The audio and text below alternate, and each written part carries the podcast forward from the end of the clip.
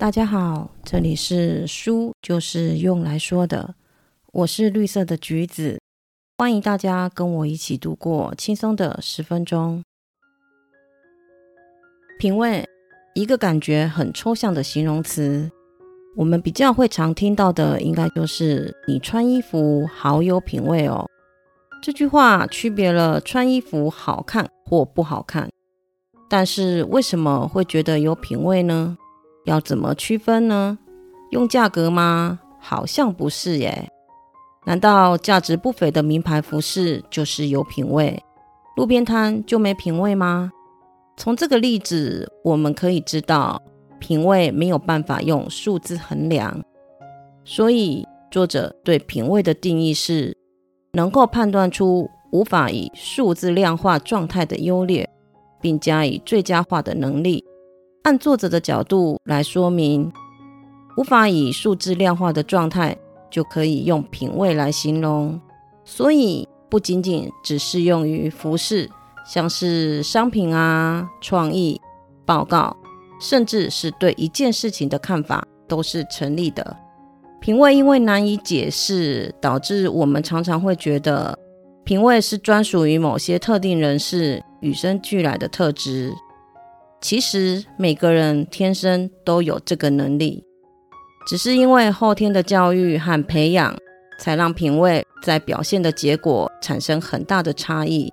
若是用水来比喻，品味就是每个人原本都拥有水，但是有的人会思考，在适当的时刻端出合适的水。炎热的夏天就把柠檬汁加入，变成柠檬水。寒冷的冬天，端出一杯热茶；对心情不好的人，端出一杯甜甜的巧克力；而有些人，则是一年四季都永远是那一杯没有变化的常温水。前者就是品味好的人，后者则是品味不行的人。所以，一定是前者比后者更受欢迎。从水这个比喻来看。我们可以知道，提升品味需要观察和感受各项细节。一个没有观察四季冷热的人，他怎么会知道何时可以端出热茶，何时又要端出柠檬水呢？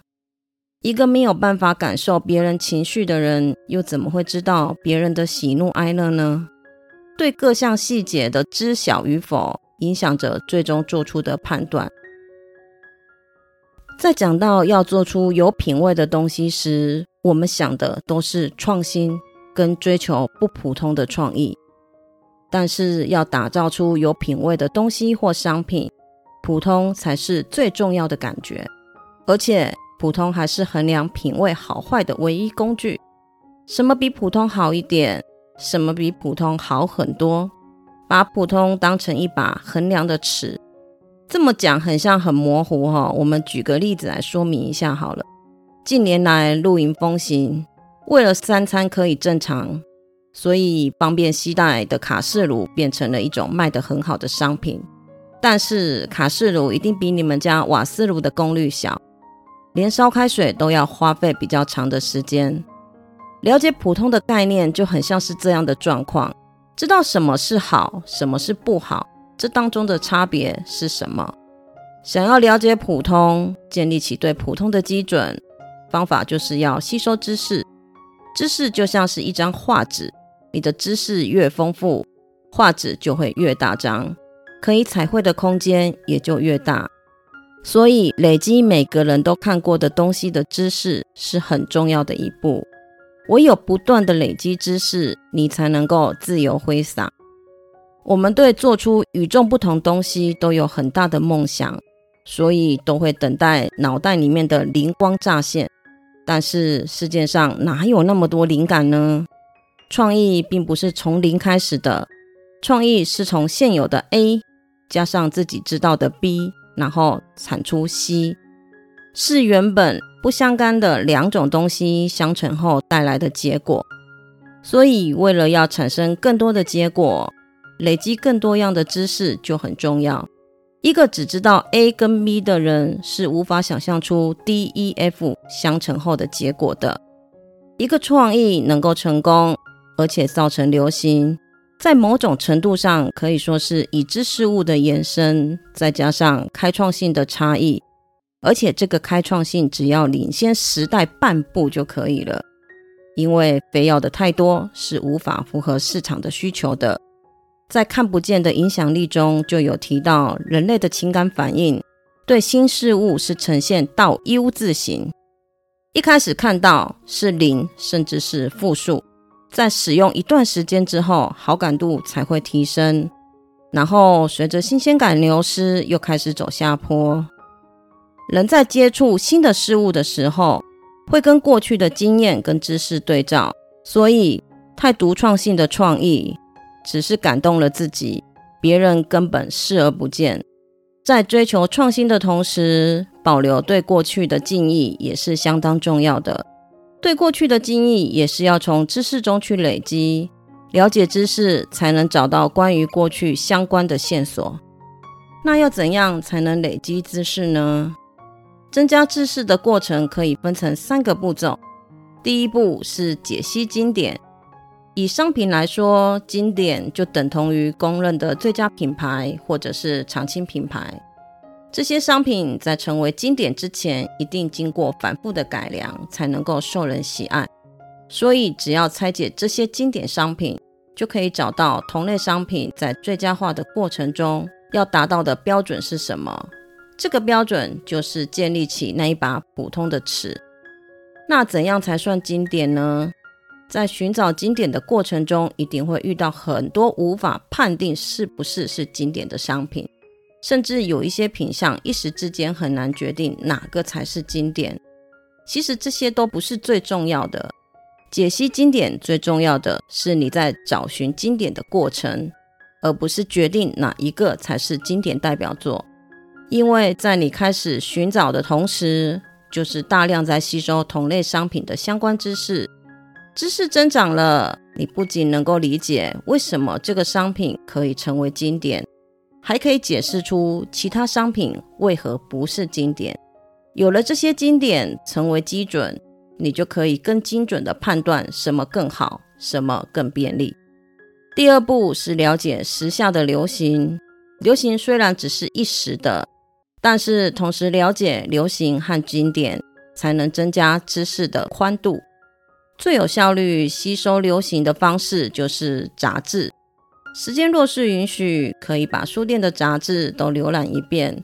虽然网络的时效性更高，但是因为没有经过整理，相较之下，杂志所刊载的都是仔细调查的情报，更能快速的了解流行的脉络。第三步是找出共同点或固定的规则，用收集到的经典与流行的知识，透过分析解读，加以消化整理。建立属于自己的资料库，有了自己的资料库后，可以做出更准确的判断品味与否。但是同时也会被自己的框架给设限住了，容易变得自以为是。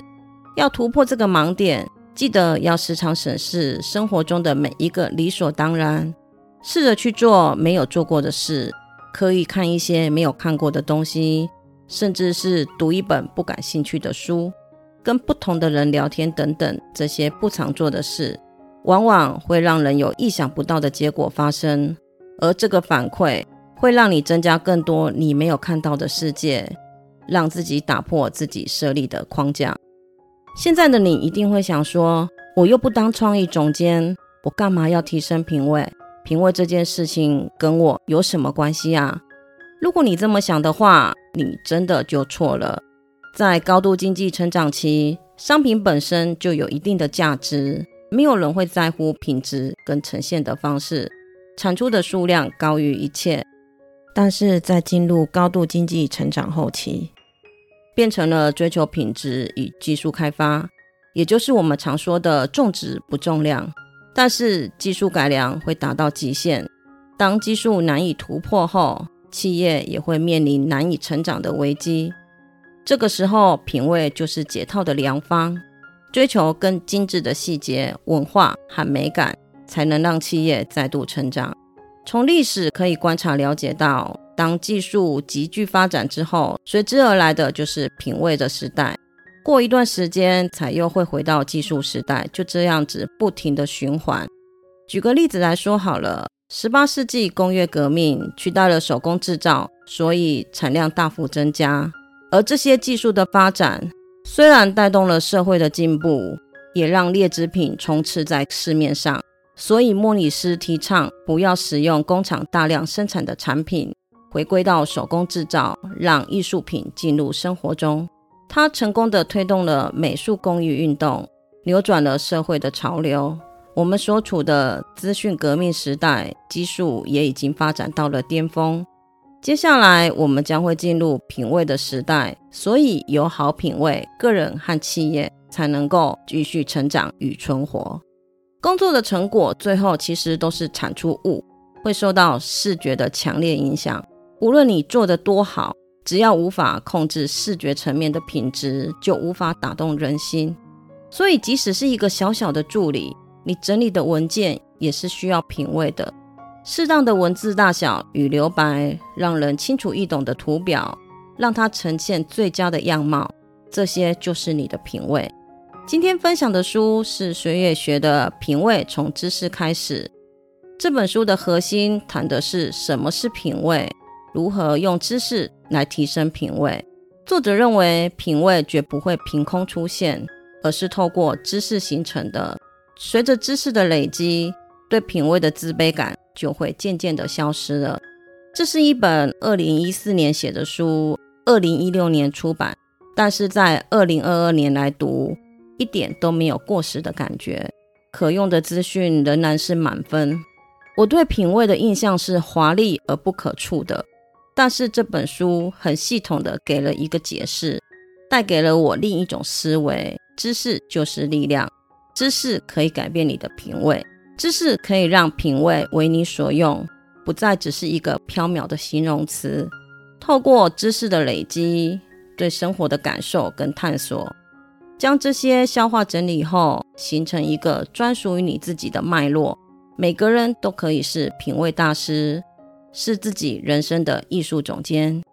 谢谢你今天的收听。如果你喜欢我的分享，别忘了帮我按一下追踪。我们下次见。拜拜。